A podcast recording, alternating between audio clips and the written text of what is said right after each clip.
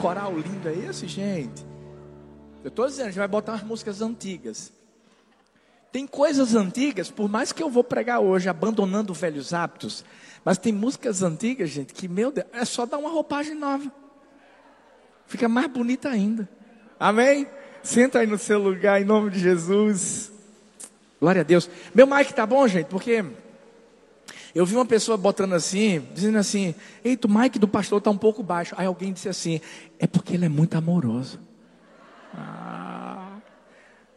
Aí o outro disse assim: Alguém disse assim: É porque a, a esposa dele prega mais forte. Ele é mais tranquilo. Que benção. Aumenta aí para o pessoal só do, do campus online para ver se está tudo tranquilinho para eles aí, em nome de Jesus. Que bênção. Hoje Prepara aí para essa mensagem, abandonando velhos hábitos. Olha para a pessoa e faz assim, ó, let it go. Todo mundo fala inglês aqui, não fala? Gente? as minhas filhas já sabem falar isso. Let it go, let it go. Frozen na cabeça, gente. fala para outra pessoa assim, let it go. É. Na verdade, essa expressão americana é mais ou menos isso. Deixa, deixa de lado abandona. Tem coisas que a gente precisa abandonar. Eu sei que tem gente que, que, que, que gosta de ter coisas velhas dentro de casa. É ou não é? São, são os acumuladores. É para pensar que tem gente que tem tanta coisa velha que já podia ter já dado para tanta gente, até para abençoar outras pessoas, mas infelizmente ainda está se segurando. Eu sei que se existe uma coisa dentro do coração de muita gente aqui, tem gente que não gosta de abandonar coisas. Agora, se for para abandonar por coisas melhores, vamos lá, você tem uma TV que é um pouco mais velha, sabe? Aquela TV que, que, que é, é meio quadrada né? aquela lá atrás, com aquela antena que você tem que colocar o bombril para pegar direitinho. Você não é dessa época, não? que é isso, gente? Pelo amor de Deus, sou novo. E aí você bota uma TV de LCD ou, ou, ou aquela Smart TV, né? Onde né, você pode assistir né, o, o, os canais que também são, são fechados, etc. Pá, pá, pá é uma, é uma troca boa, não é? Claro que é. Ou então, se você tem um carro, um carro que, que já está dando muito trabalho, muito trabalho. Sabe quando é que você, você entende que tem que trocar de carro? Quando você vê que o carro só dá problema, você gasta com um bichinho, né, muito mais do que você se você tivesse comprado um carro novo. Então aí você vai, vende o seu velho, você compra o novo. Esses esses, essas trocas são boas ou não são? São. A gente tem que entender que tem coisas que podem melhorar a nossa vida. Eu sei que se tem uma coisa que minhas filhas gostariam de abandonar, é o seguinte: se eu dissesse assim, a partir de hoje, principalmente Laura, você trocar, você quer trocar o brócolis por sorvete, minha filha? Ela com certeza vai aceitar. Porque a meninada gosta de comer besteira, não é verdade? Mas tem gente aqui que também. Tem adulto também que é todo cheio de cri-cri. É não é?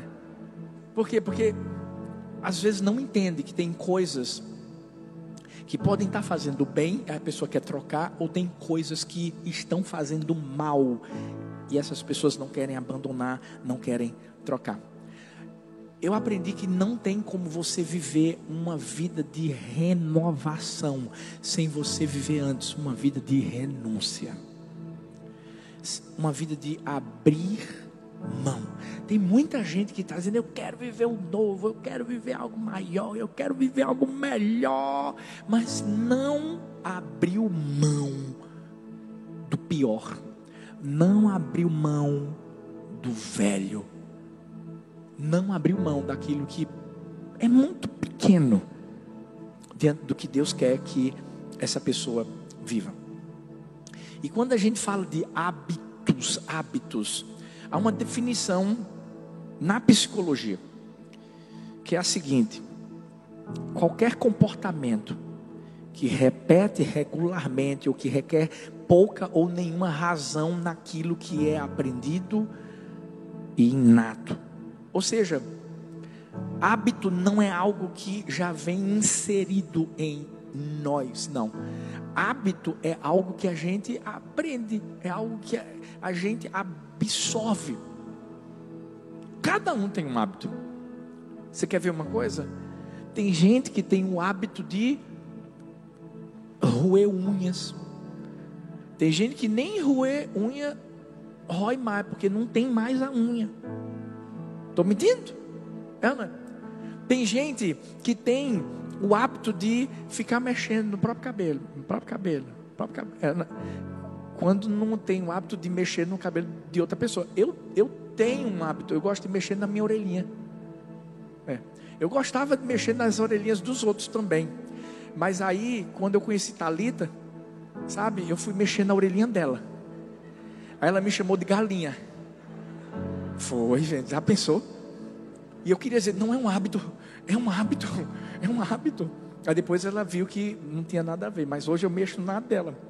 Existem vários tipos de hábito. Tem gente que tem hábito de esquecer as coisas. Né? Talita tem. Ela já é campeã mundial do esquecimento, gente. Essa esquece, misericórdia. Só não se esquece de mim, graças a Deus, pelo menos isso. Mas esses hábitos aqui, na verdade, é, eles não correspondem a 1% dos bilhões de hábitos que existem. E esses aqui são corriqueiros, são tranquilos. Mas existem hábitos comportamentais, físicos de vários outros tipos. Com certeza, todo mundo aqui tem algum tipo de hábito que eu mencionei ou que eu não mencionei. Mas talvez dos quatro que eu vou mencionar hoje, você se encaixa em algum ou em alguns. E esses aqui eu não posso carregar para minha vida. Por quê? Porque existem hábitos positivos, mas existem também hábitos negativos, hábitos que são destrutivos para a nossa vida. Você quer uma dica? Eu li um livro chamado O Poder do Hábito. É um pouco grosso, mas é um livro sensacional. Porque se você está aí hoje dizendo assim, eu queria tanto emagrecer, eu queria tanto ser mais, mais fitness. Tem como? É só você mudar o seu hábito. Júlio César, imperador romano, disse assim: o costume, e quando ele fala do costume, ele fala do hábito, é o mestre de todas as coisas. Isso é uma verdade. São os nossos hábitos que nos direcionam em tudo que nós somos e no que nós devemos fazer. Se nós temos algum hábito destrutivo na nossa vida, o que é que a gente tem que fazer? Se livrar dele. A gente precisa abandonar. Por quê? Porque já diz tudo, hábito destrutivo, ele vai nos destruir. Uma pessoa que fuma é um hábito destrutivo. Por quê? Porque está matando os seus pulmões. E chega uma hora que tem um efizema pulmonar, chega uma hora que tem um câncer de pulmão e a pessoa morre. Mark Twain disse: a gente não se liberta de um hábito atirando-o pela janela. É preciso fazê-lo descer a escada, degrau por degrau. O que eu quero mostrar para você é que não vai ser de uma hora para outra. Porque tem gente que todo ano diz assim: esse ano eu emagreço. Esse ano eu vou. Vai acontecer. Deus é comigo. Deus é comigo. O problema é que Deus é com você, mas a comida também. Aí, é, aí é luta. Aí tem gente que faz o quê? Vou cortar tudo. Vou, vou cortar tudo. Aí corta tudo, rapaz. A pessoa quase que morre, pressão baixa. É, é ou não é? Aconteceu já, não foi? Então, você tem que ir o quê? Degrau por degrau. Houve um estudo numa universidade dos Estados Unidos chamada Duke University. Foi em 2006. E vê que coisa interessante. Descobriram que 40% das nossas ações no dia não são resultantes de decisões, são resultados de hábitos. Por quê? Porque a gente já tem esse hábito de fazer tudo que a gente já faz sempre.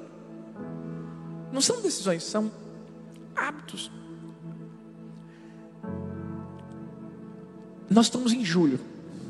Algumas pessoas disseram, o ano acabou. Não, não, não. Começou agora, em nome de Jesus. Agora está começando.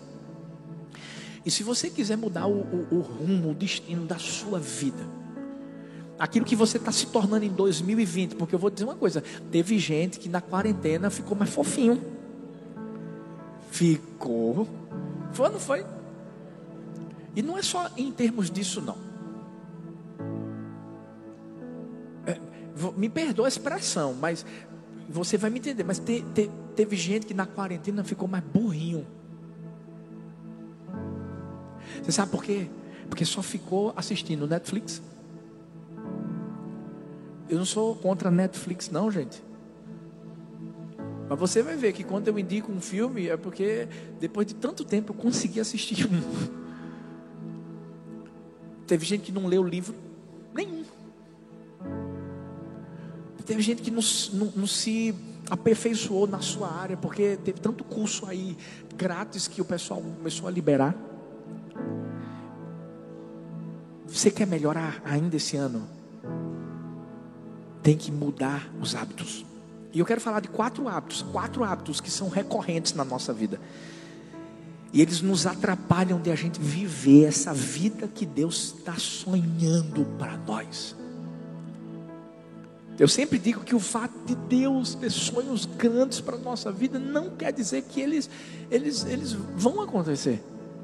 Eles só vão acontecer se eu e você entendermos que vai ter a nossa parte, é a parte do nosso esforço. E o esforço é mudança de hábitos. Primeiro hábito que tem que acabar na nossa vida é o hábito de reclamar. Não olha para o esposo agora não. Faz cara de paisagem.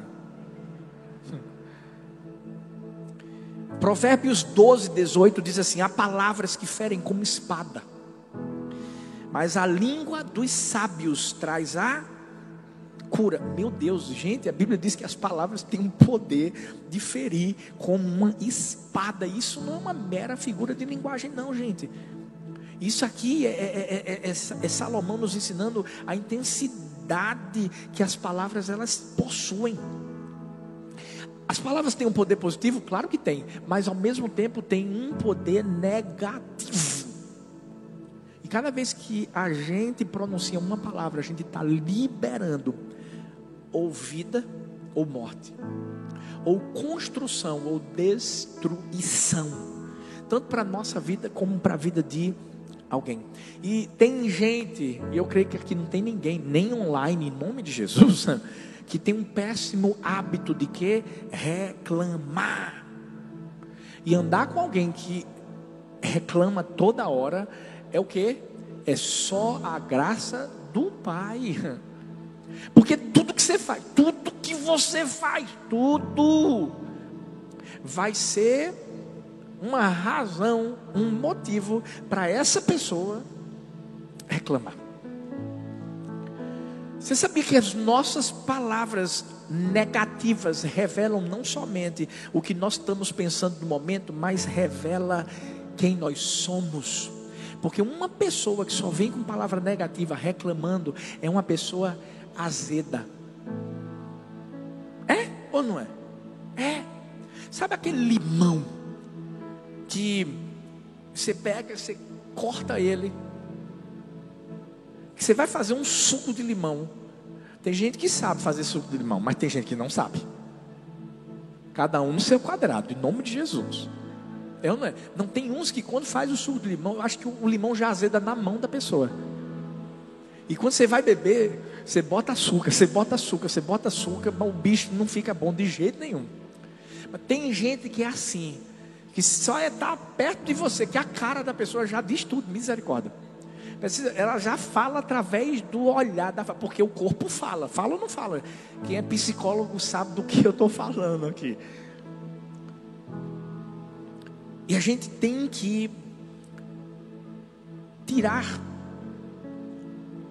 pessoas desse tipo da nossa vida. Mas talvez essa pessoa é você. E você diga assim: ah, pastor, mas é porque esse hábito foi desenvolvido por, por, por mim, sabe por quê? Por causa do meu pai, da minha mãe, porque eu não consigo, pastor. Parece que é mais forte do que eu. Deixa eu te dizer uma coisa, vamos mudar essa palavra agora, em nome de Jesus. Não diz que você não consegue, porque a Bíblia diz que você pode todas as coisas naquele que te fortalece. Não existe ninguém aqui nesse, nesse local, o pessoal que está nos assistindo, que não possa ser transformado, mudado pelo poder de Deus. Agora, uma pessoa que está sempre reclamando, revela o que? Ingratidão. Lu, Luana, minha filhota, falou sobre gratidão, gente. Uma pessoa que reclama está revelando o que? Ingratidão. O povo de Israel, na Bíblia, saiu do Egito. Deus libertou o povo. E qual foi a, a, a, atitude deles? Eles reclamaram. Reclamaram porque disseram que no Egito tinham que comer, no deserto não tinha, tinha escassez. Reclamaram, dizendo que parece que Deus tinha tirado o povo do Egito, porque no Egito não tinham túmulos suficientes para que eles fossem enterrados. Reclamaram da água, reclamaram de comida, reclamaram de tudo, ao invés de gastar tempo reclamando. Eles tinham que ter ganho tempo adorando, agradecendo, louvando. Nós somos tão privilegiados, nós somos tão abençoados.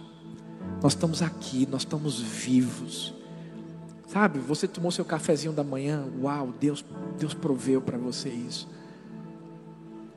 Eu vi a história de uma mulher chamada Margaret.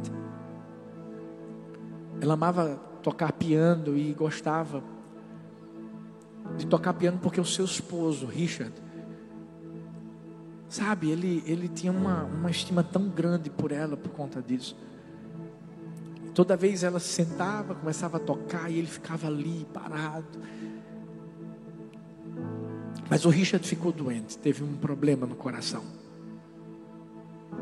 Isso fez com que ele tivesse que parar de trabalhar e Margareth começou a, a trabalhar mais e mais para sustentar a casa. E certo dia eles estavam jantando.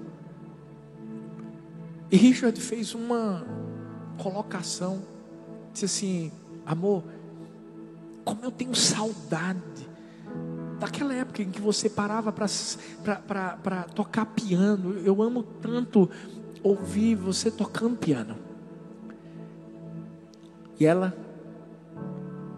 cansada, disse: É, se eu tivesse tempo, se eu não tivesse que trabalhar para sustentar a casa, eu até tocaria. Mas olha a minha vida. O Richard ficou calado, porque ele era um homem sábio, e não falou nada. Lá dentro do seu coração, Margarete sabia que estava errada. Mas não quis dar o braço a torcer. E pensou: é, quando eu quando as coisas ficarem mais tranquilas, eu vou tocar. Mas não sabia ela que algumas semanas depois Richard teria um ataque do coração e morreria. Margaret nunca mais, nunca mais tocou piano. Engraçado, porque aquela mulher podia ter aproveitado a oportunidade para deixar o seu esposo feliz. Mas ela reclamou. Pior ainda, ela nem sequer pediu desculpa pelo que ela fez. Aquelas palavras, eu posso dizer uma coisa para você elas não têm como voltar mais atrás. Certa vez eu ouvi que há três coisas que nunca voltam atrás: a flecha lançada, a palavra pronunciada e a oportunidade perdida. A gente está vivo. Agradeça. A gente está caminhando. Agradeça. Está comendo. Agradeça. Agradeça por tudo que Deus tem permitido. Choveu, agradeça. Fez sol, agradeça.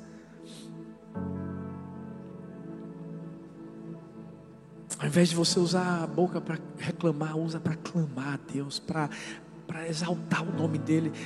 Como foi lindo a gente cantando aquela música dizendo que Ele é grande. É, é isso que Deus espera de mim e de você. Norman Vincent Peale disse: pratique a esperança. À medida que a esperança se torna um hábito, você consegue alcançar um espírito permanentemente feliz. E como é que a gente pratica a esperança? Sempre tendo palavras de esperança no coração. Sabe o que Deus falou comigo quando a gente estava aqui no momento de louvor? É que, sabe, a gente não pode fazer feito Zacarias. Zacarias recebeu uma palavra de esperança, uma palavra do alto, e ele lançou uma palavra de desesperança. Não, mas eu sou velho, eu não tenho como ter filhos. É, como é que, que vai ser esse negócio? A gente já tem que testemunhar. A gente já tem que, já tem que agradecer, a gente já, já tem que louvar Deus por aquilo que a gente crê que Ele está fazendo. Muda o hábito de reclamar pelo hábito de ter esperança através daquilo que sai da sua boca. Escuta o que eu vou falar. Essa, essa coisa de reclamar é uma, é uma, ou de ser ingrato, é uma, é uma arma que o diabo usa contra a nossa vida. Ele tenta desenvolver isso no nosso coração, até porque o diabo foi ingrato. Deus quer que você se torne um murmurador. E sabe por que o diabo faz isso? Pega essa. Porque o inimigo usa a sua melhor artilharia contra as pessoas que carregam os maiores propósitos. Tem algo grande de Deus dentro de você, na sua vida. E por isso que o que o diabo quer é que você reclame, reclame, reclame, reclame. O diabo nunca vai colocar na sua frente um muro gigante, porque você vai enxergar e você vai desviar para não tropeçar. O diabo coloca pedrinhas. São raposinhas para tentar destruir a nossa vida. E talvez uma das pedrinhas se chame reclamação. Até estudos foram feitos que dizem que reclamar faz mal à saúde. Não é só a saúde espiritual, não, gente, é a saúde física também. Na Universidade de Stanford, foi feita uma, uma, pesquisa e eles disseram que quando você reclama, o seu cérebro libera hormônios do estresse que danificam suas conexões neurais. De uma forma bem específica, a reclamação afeta a solução de problemas do cérebro e outras funções cognitivas. Um doutor chamado Travis Bradbury disse: Reclamações repetidas religam seu cérebro para tornar mais provável a reclamação futura. Isso é interessante. Com o tempo você acha mais fácil ser negativo do que positivo, independentemente do que está acontecendo ao seu redor. Por quê? Porque reclamar se torna seu comportamento padrão, o que muda a maneira como as pessoas o percebem. Ou seja, você reclama tanto, reclama tanto, que uma reclamação chama a outra. Isso é a ciência que comprova. E o que, é que a Bíblia fala para mim e para você a respeito disso? Filipenses 2,14. Façam tudo sem queixas, nem discussões, ou seja, façam tudo sem, sem reclamar. Paulo não está dizendo assim, façam algumas coisas, não. A Bíblia diz assim: façam tudo. O pai pediu para você arrumar a cama, faz sem reclamar. Quem é que assistia Chaves? Estou até com medo de fazer essas perguntas.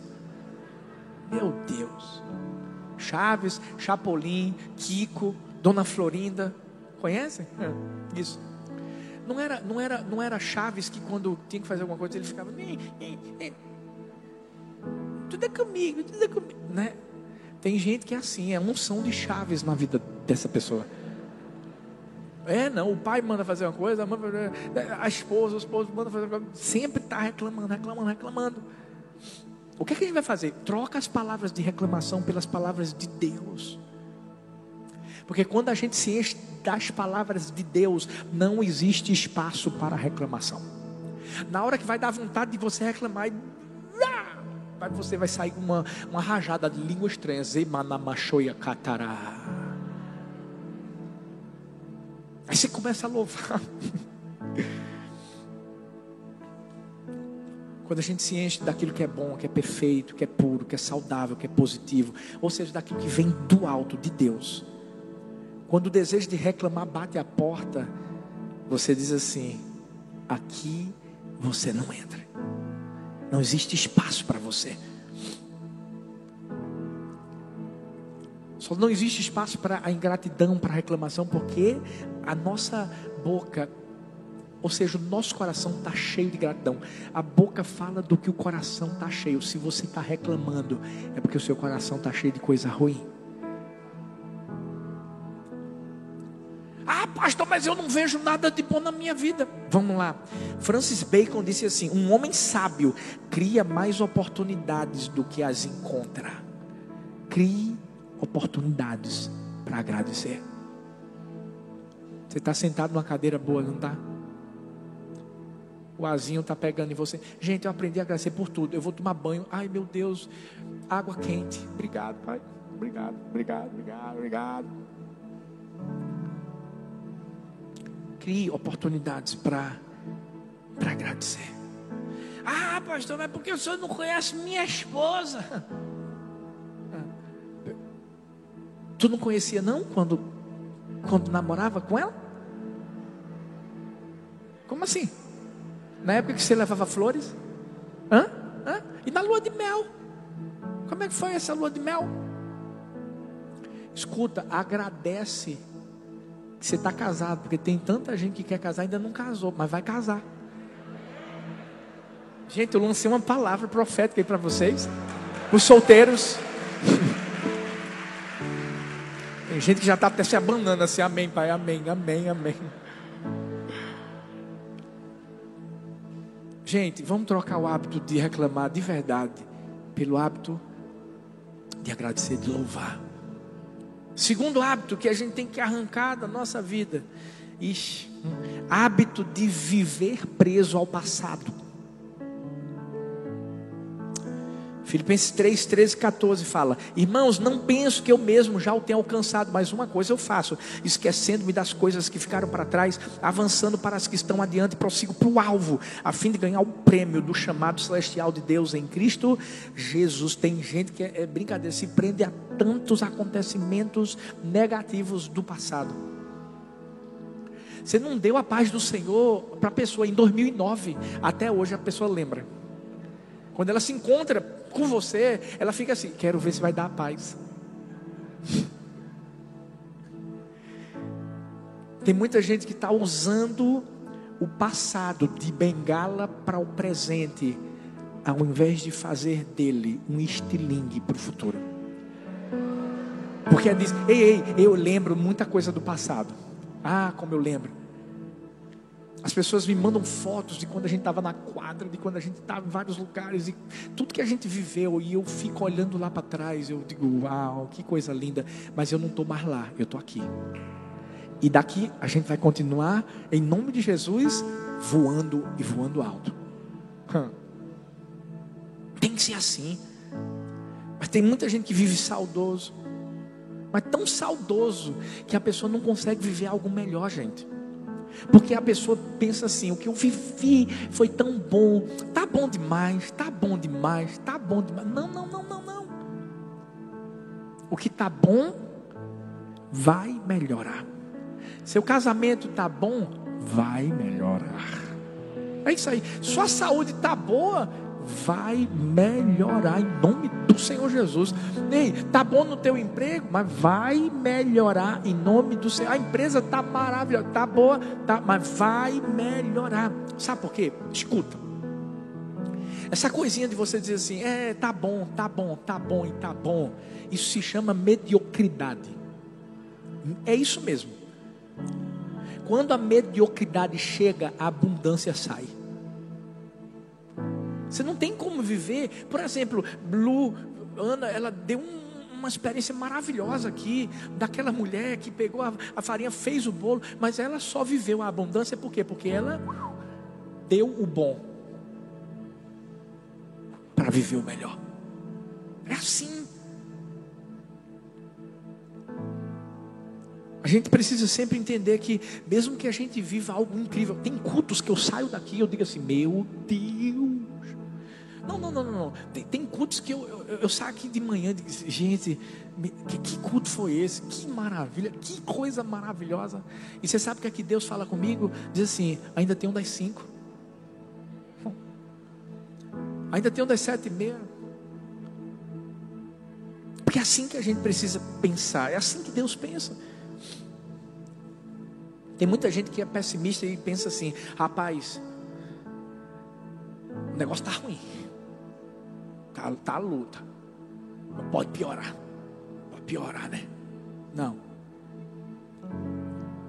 A gente precisa aprender que, mesmo que as coisas estão ruins, Deus vai fazer melhorar em nome de Jesus. E se está boa, agora é que vai melhorar mesmo no nome do Senhor. Porque quando a Bíblia diz que Deus pode fazer infinitamente mais além do que a gente pede ou pensa, segundo o poder dele que opera na nossa vida. Ei, eu gosto quando Paulo fala lá em Filipenses, a gente tem que esquecer das coisas que ficam para trás. Esquecer. Deixa para trás. Você lembra de coisas boas, você lembra de coisas ruins, mas você não pode ser dominado dessas, por essas coisas. Essa é a forma de esquecer e de entender que você tem que avançar. Olha para essa pessoa linda que está perto de você e diz assim: avance. Isso, olha para outra e diz assim: avance. Expujam, um homem de Deus, grande pregador, um, um, um biógrafo da sua história, disse que a primeira pregação que ele fez, gente, a primeira pregação que ele fez, para ele foi um grande fiasco. Sabe o que, é que ele fez? Ele acabou de pregar ele se debruçou sobre o púlpito e ficou chorando, e o povo saindo. Acho que o povo pensava, ele está na unção, tá nada. Estava chorando, dizendo assim: que é isso? O que é que eu falei? Misericórdia, que mensagem mais. Mas sabe o que, é que isso fez? Fez com que ele se esforçasse, fez com que ele buscasse mais a Deus. E hoje Spurgeon, quando é falado, só hoje, gente, são mais de 100 volumes dos sermões, volumes, não são 100 sermões, são mais de 100 volumes dos seus sermões. Eu faço o meu devocional com os, os, as palavras de Spurgeon, para tentar aprender com ele, em nome de Jesus. Uau! Se ele tivesse parado, Sabe, se ele simplesmente tivesse vivido no passado, ah, mas aquela mensagem que eu preguei foi tão horrível, foi tão horrível. Não, não, não, não. Ele levantou a cabeça. Alguém, alguém já disse que até certa ocasião ela nunca tinha dado graças a Deus pelos espinhos da vida. Mas essa pessoa parou para pensar e disse assim: agora eu entendo que são esses espinhos que muitas vezes são a causa do sucesso no futuro. Não quando você se prende a eles, mas quando você entende que eles servem para você poder crescer. Essa pandemia é só para a gente crescer, é só para a gente melhorar, é só para a gente ser aperfeiçoado. Porque o nosso Deus, ele transforma derrotas em vitórias, maldição em bênção.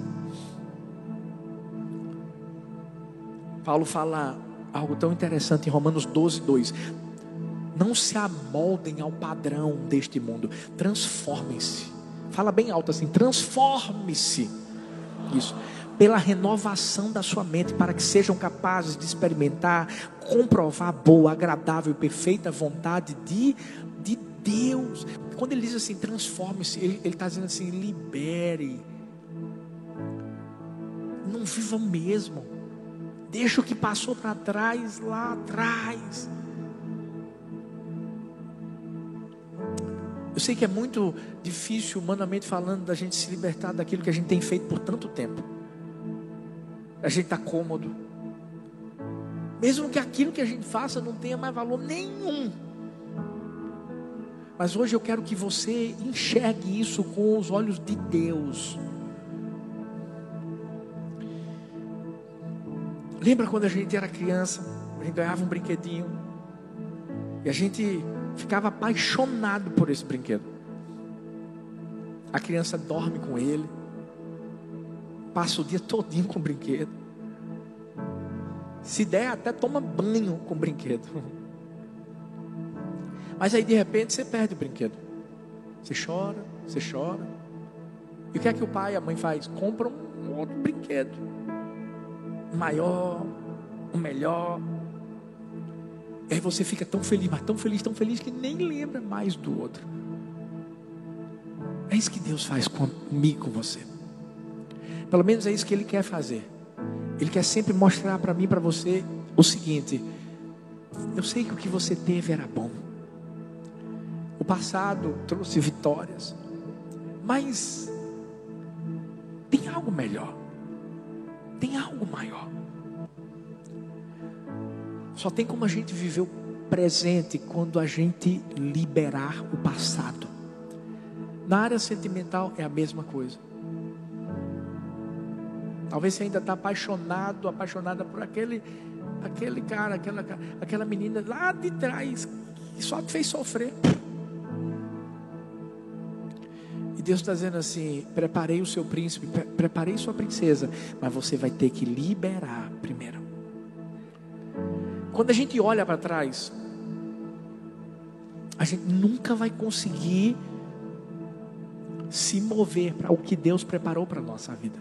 A mulher de Ló olhou para trás e deixou de viver o que Deus estava sonhando para ela, para sua casa. Vamos abandonar o hábito de ficar vivendo no passado. Não é do, é no. Tem gente vivendo no passado. Não. Vamos viver hoje, acreditando que o amanhã vai ser muito melhor do que hoje. Para isso, você vai ter que tomar uma decisão de arrancar que talvez ainda está te aprisionando.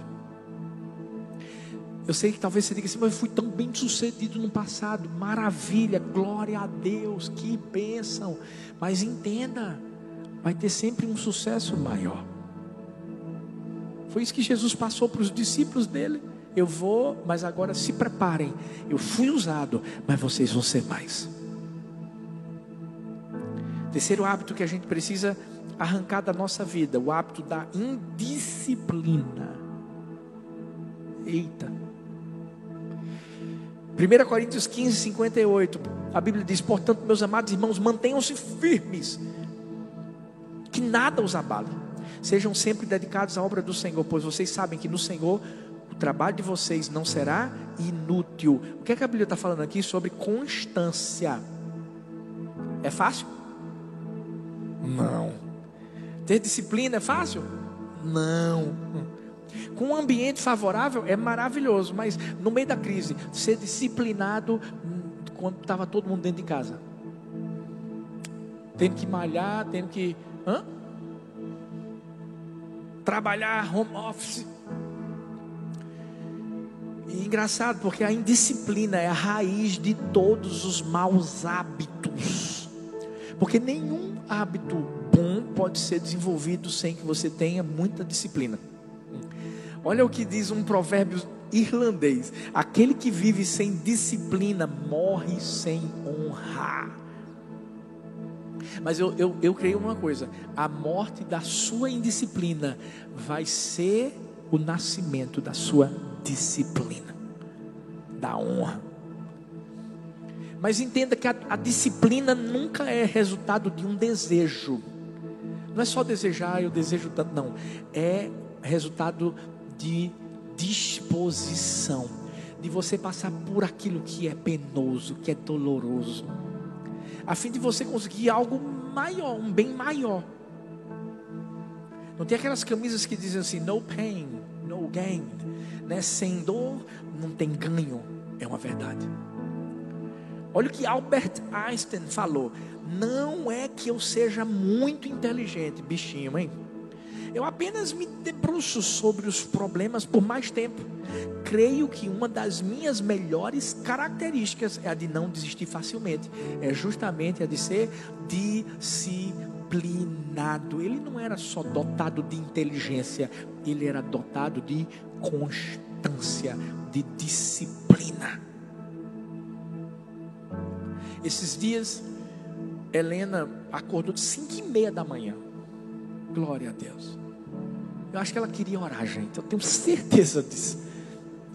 Cinco e meia da manhã, e aí eu tô lá, dei o leitinho para ela e, e, e fui botar ela para dormir. Quem disse que ela queria?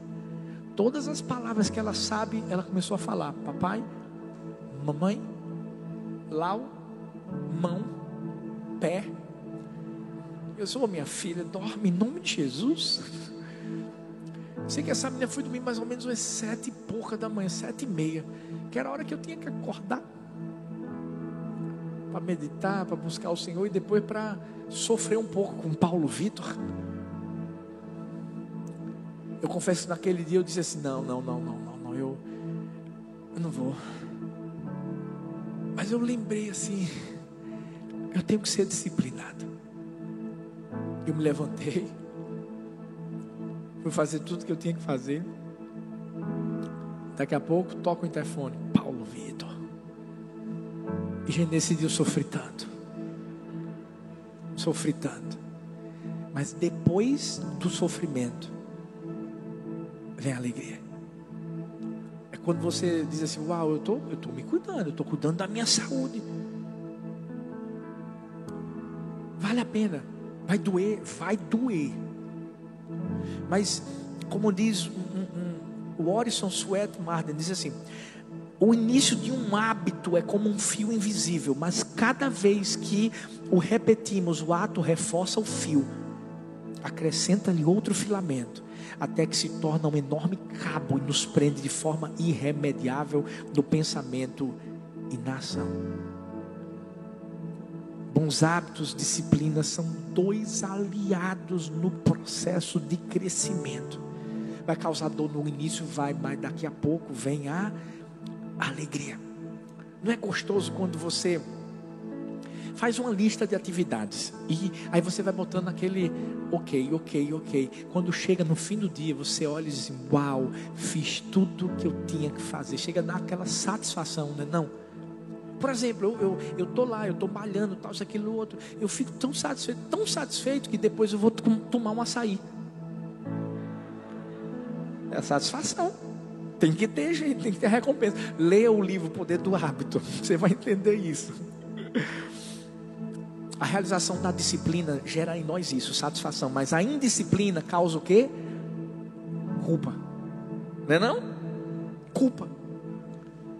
Quando você está na dieta, você está até bem, mas de madrugada você é acordado sobrenaturalmente. O seu estômago começa a roncar. E há uma conversa, há um diálogo, e ali aquelas vozes contrárias estão dizendo para você: vai na geladeira, vai na geladeira. Lembra? Lembra daquela torta Banoff que você ganhou? Misericórdia. Aí você vai você corta. Até aí tudo bem.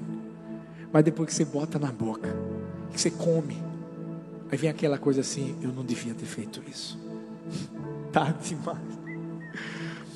A gente pode escolher entre a dor da disciplina e a dor da culpa. E qual é a que a gente vai escolher?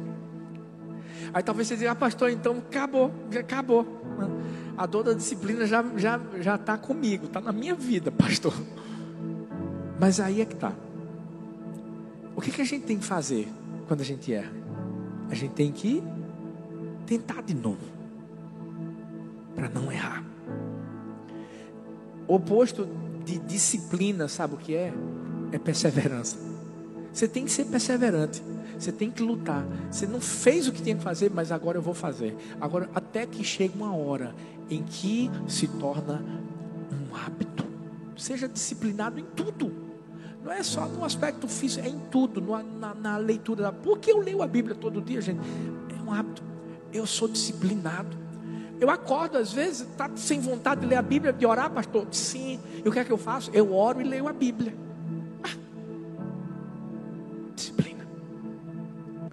E em último lugar, um hábito que a gente tem que arrancar da nossa vida, o hábito da falta de confiança em Deus. Salmos 91, 2 diz: Pode dizer ao Senhor: Tu és o meu refúgio, a minha fortaleza, o meu Deus em quem confio. E eu acho que esse é um dos piores hábitos que a gente pode desenvolver na nossa vida. Principalmente porque a gente vive em tempos de tanta independência que as pessoas só querem confiar em Deus quando realmente estão numa extrema necessidade. É ou não é? Tem gente que só corre para Deus quando o negócio ficou difícil. E as pessoas fazem tudo com sua própria força, do seu próprio jeito. Não pedem a opinião de Deus. Quando quebram a cara. Quando é para pedir socorro, a primeira pessoa que lembra é de, de Deus. O espírito da independência só dura até a primeira adversidade. Porque aí é quando você vê que você é frágil. Certa vez eu ouvi que o sucesso vem quando confiamos e não quando desconfiamos. E a gente precisa confiar em Deus. Sabe aquela música? Aquieta minha alma. Faz o meu coração ouvir tua voz chama para perto. Ei, isso é você dizer assim: eu vou confiar. Não importa a situação que eu esteja vivendo, eu vou confiar. Mas o ser humano já nasce querendo ser independente. Sabe quando a mãe diz assim: não anda com fulano, não. E você diz: eu sei o que eu estou fazendo. Eu lembro de Sarinha, pequenininha. Eu estava na piscina com ela. Eu dizia assim: pula, filha. Papai peca. Ela falou, não, precisa não, não precisa não, precisa não. Pula, filha. Papai, sai, papai, sai, papai. Eu disse, tá bom, então pula. Eu quis fazer um teste nela. Eu saí. Ela pulou. Quando ela pulou e que eu vi que ela estava lá embaixo, aí eu peguei. Aí ela. Acho que ela viu Jesus. Aí eu disse: Entendeu agora, filha? Às vezes Deus faz isso. Deus está dizendo assim: Vem, eu estou com você. Eu te amo. Confia em mim. Aí ele faz: Tá bom. Vai lá só. Aí quando quebra a cara, esse Deus é tão bom. Que Ele é o único que vai lá e diz assim: Vem cá, filha. Eu vou te ajudar a levantar. Eu confio. Foi o que Pedro fez. Estava afogando. Jesus, Jesus estava lá para levantar ele. Vamos tirar nossa confiança de Deus. Ei, vamos colocar sempre em todas as áreas da nossa vida. Para de tentar controlar sua vida. Larga o controle e entrega a Deus. Entrega a Deus. Porque uma confiança sem limites em Deus nos traz alegria, nos traz felicidade. Durante a primeira saída dos habitantes de Londres por causa dos perigos da guerra, um trem partia cheio de crianças. Muitas dessas crianças nunca tinham estado num trem antes. Algumas crianças tinham medo de ficar sem os pais.